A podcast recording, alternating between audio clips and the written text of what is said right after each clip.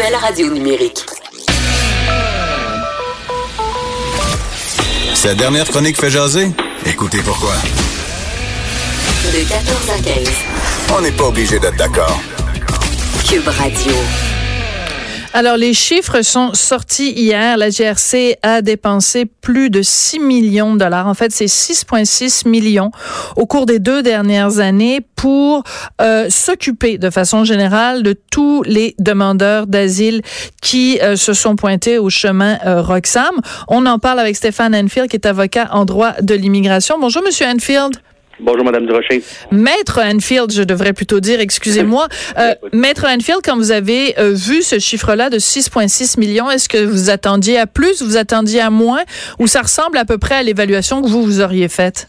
Je m'attendais à moins, sincèrement. Je ne croyais pas qu'on avait dépensé au cours des 2 dernières années, parce que c'est le montant qui a été dépensé au cours des 2 dernières années, principalement au chemin Roxham, ici au Québec, plus de 6 millions en temps supplémentaire et pour un bureau satellite de la Gendarmerie royale du Canada, c'est beaucoup, beaucoup, beaucoup d'argent et je dois avouer inutilement. Parce que si le gouvernement avait entendu les appels que plusieurs organismes de défense des réfugiés, les avocats en droit d'immigration ont fait pour l'abolition de l'entente sur les tiers pays sûrs, on n'en serait pas là aujourd'hui parce que les gens ne seraient pas présentés pour passer de façon irrégulière à la frontière, se seraient présentés à un poste de contrôle.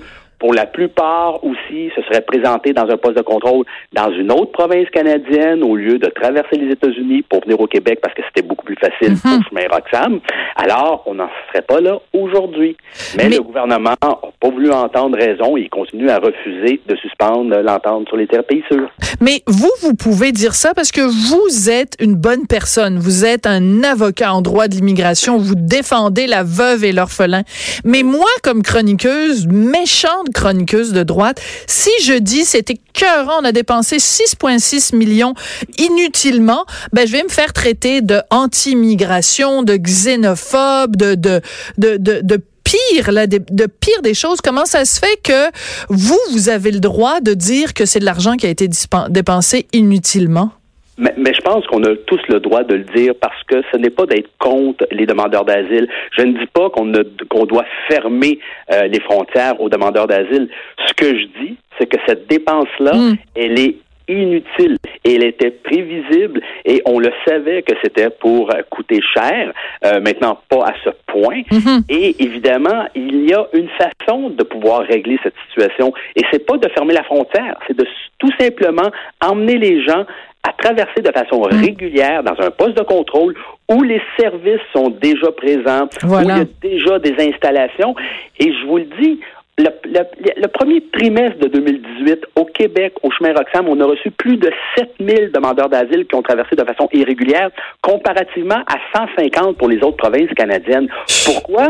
Parce que c'est plus facile de traverser de façon irrégulière au Québec que dans une autre province canadienne. Alors, si on abolit l'entente, les gens n'ont plus intérêt à se présenter au Québec. Ils vont se présenter dans un poste de contrôle en Alberta, au Manitoba, en Colombie-Britannique, comme ils le faisaient avant l'entrée en vigueur de l'entente. Oui, mais le problème, c'est que justement, quand, mettons, les conservateurs à Ottawa soulèvent ce genre de questions-là, quand on a des gens ici au Québec qui demandent à Justin Trudeau de nous rembourser l'argent que nous, comme province, on est obligé de sortir de nos poches pour prendre soin de ces demandeurs d'asile-là, on se fait répondre par le gouvernement libéral les mêmes arguments que j'utilisais tout à l'heure.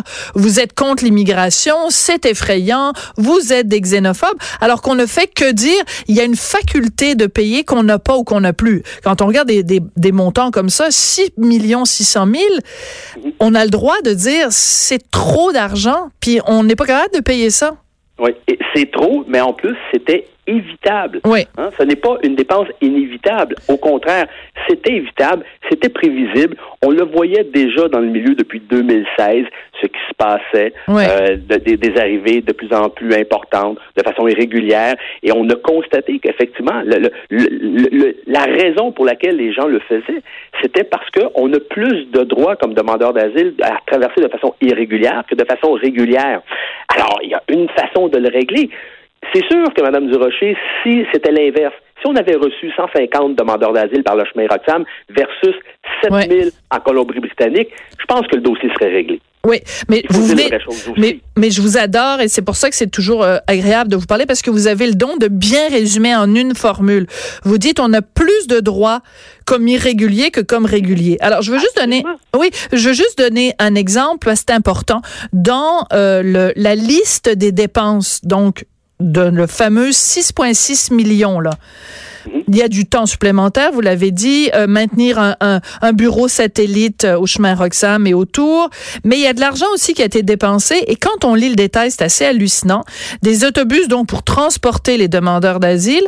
Et aussi, on a payé des milliers de dollars en couches, en nourriture pour bébés et en sièges d'auto.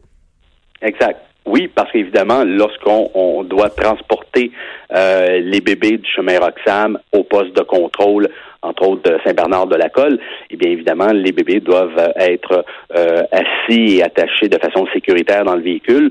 Donc évidemment, ce n'est pas coutume pour la Gendarmerie royale du Canada de transporter des bébés, sauf évidemment avec la situation qu'on a connue au chemin Roxham et qu'on continue à connaître. Hein. Je veux dire, il y a beaucoup moins d'arrivées, faut le dire, depuis comparativement 2017 ou même depuis le début 2018, mais il y a quand même beaucoup d'individus qui traversent la frontière de façon irrégulière. Et il faut savoir, quand je parle que les gens ont plus de droits, eh bien, imaginons une personne qui se présente à un poste de contrôle pour faire cette demande d'asile et qu'elle est refusée, n'aura pas de droit d'appel sur cette décision. Mais s'il franchit de façon irrégulière la frontière, en cas de rejet de sa demande de statut de réfugié au Canada, lui, il aura un droit d'appel devant la section d'appel des réfugiés. Alors, c'est un peu absurde comme situation. D'accord. Ben, merci beaucoup d'avoir bien résumé ça. Et encore une fois, je rappelle le chiffre, 6,6 millions. Alors, les gens qui nous accusent parfois de crier dans le désert, ben je m'excuse, mais les chiffres sont là et on doit se poser la question quand même collectivement. Quand en plus des gens comme Maître Handfield nous disent que c'est de l'argent qui est dépensé inutilement et qu'il y a une façon très simple de régler ça.